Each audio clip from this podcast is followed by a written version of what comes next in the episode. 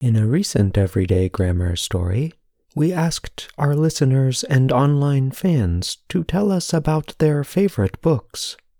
We received many wonderful messages from our audience around the world. Thanks to all for the great exchange. In today's report, we will take a close look at one of these notes. Language teacher Orhan wrote to us from Iran, where he teaches Turkish. Orhan described an important day and an important book in his life. He wrote, I am Orhan from Iran. When I was 20 years old, I was visiting my father's family in Tabriz that I saw my cousin was reading a book in Turkish.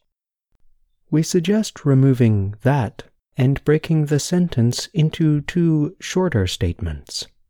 The sentence could also use the simple past, visited instead of was visiting.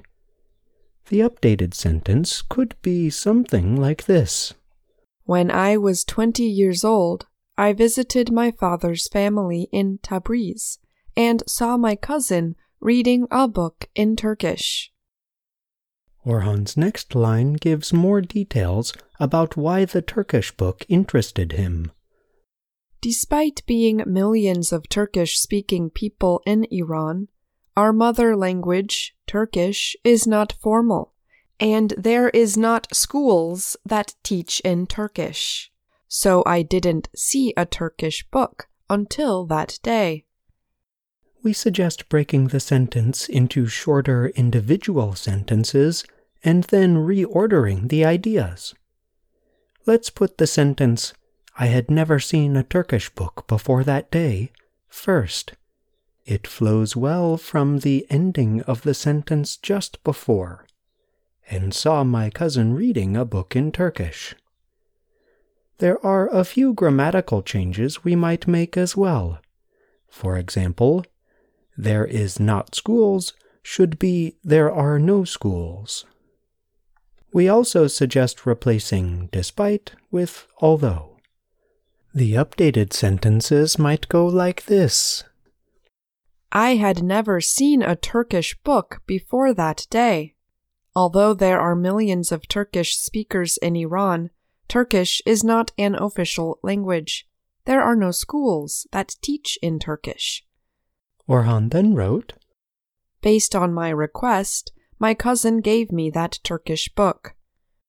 The sentence could be simplified to the following my cousin gave me that Turkish book.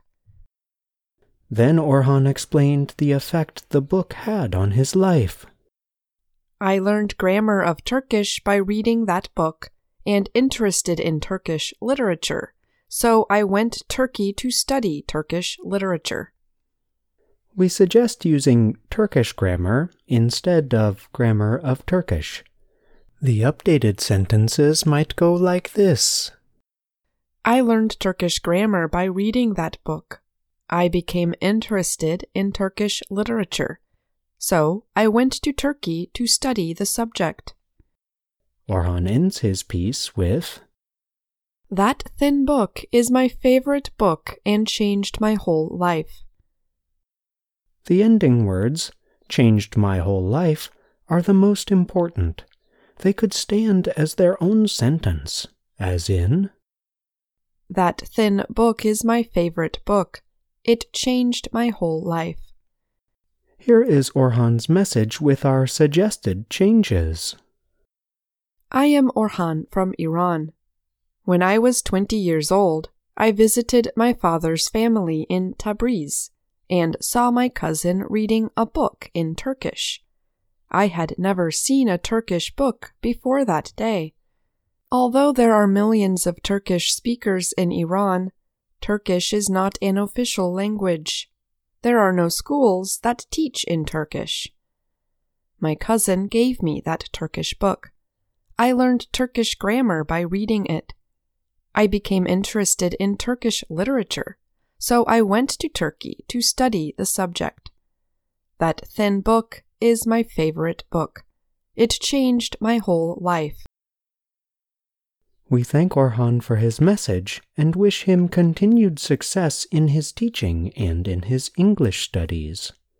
If you would like to receive writing advice, write us a short message of four to six sentences.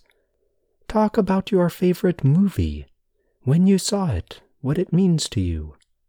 Maybe your message will be chosen for our next exploration of writing on Everyday Grammar. I'm John Russell.